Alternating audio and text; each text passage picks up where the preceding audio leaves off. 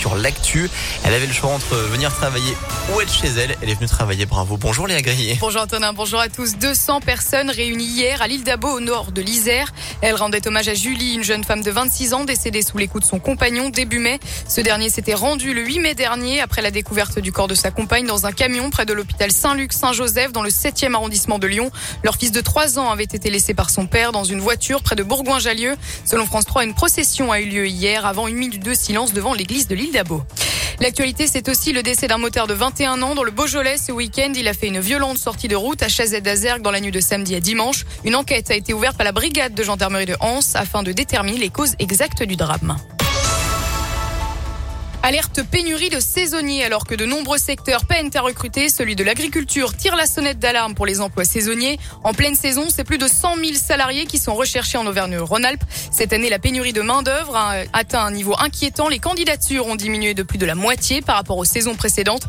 Les conséquences qui pourraient être lourdes sur les récoltes, comme l'explique Pascal Servier, agriculteur dans la région et président de la CREF, une, comité, une commission pardon, régionale qui traite les sujets d'emploi et de formation dans les métiers de l'agriculture. En fruits en légumes, quand vous avez personne pour travailler, là, que la récolte est perdue, elle est mûre, elle est perdue, elle est jetée. Autrement dit, c'est vous pouvez jeter le travail de 3, 4, 5, 6 mois. Quoi. Sur la vallée du Rhône, vous êtes en pleine récolte des cerises et beaucoup de mes collègues agriculteurs me disent on ne sait pas si on va récolter toutes nos cerises parce que on n'a pas la main d'œuvre pour le faire. Demain, ça sera les abricots, c'est les fraises, euh, il y aura les pêches. Donc c'est vrai que le sentiment, il n'est pas réjouissant parce que vous mettez en, danger votre métier, quoi, tout simplement tous les agriculteurs se posent la question de savoir si euh, on va avoir les productions.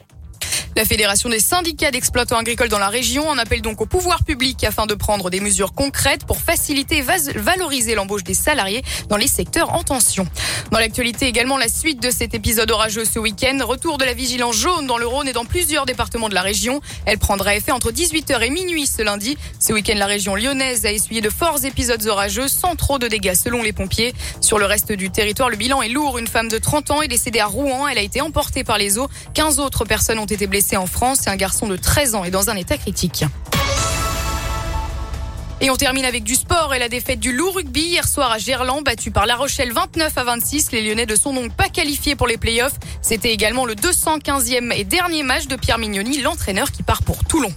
Défaite également pour les filles de, les Lasvel. Samedi, elles se sont inclinées face à Bourges. En championnat de France, c'est la troisième défaite consécutive que les, pardon, c'est la troisième fois consécutive que les Lyonnes sont dominées par cette équipe de Bourges qui a décroché donc samedi le 15e titre de son histoire.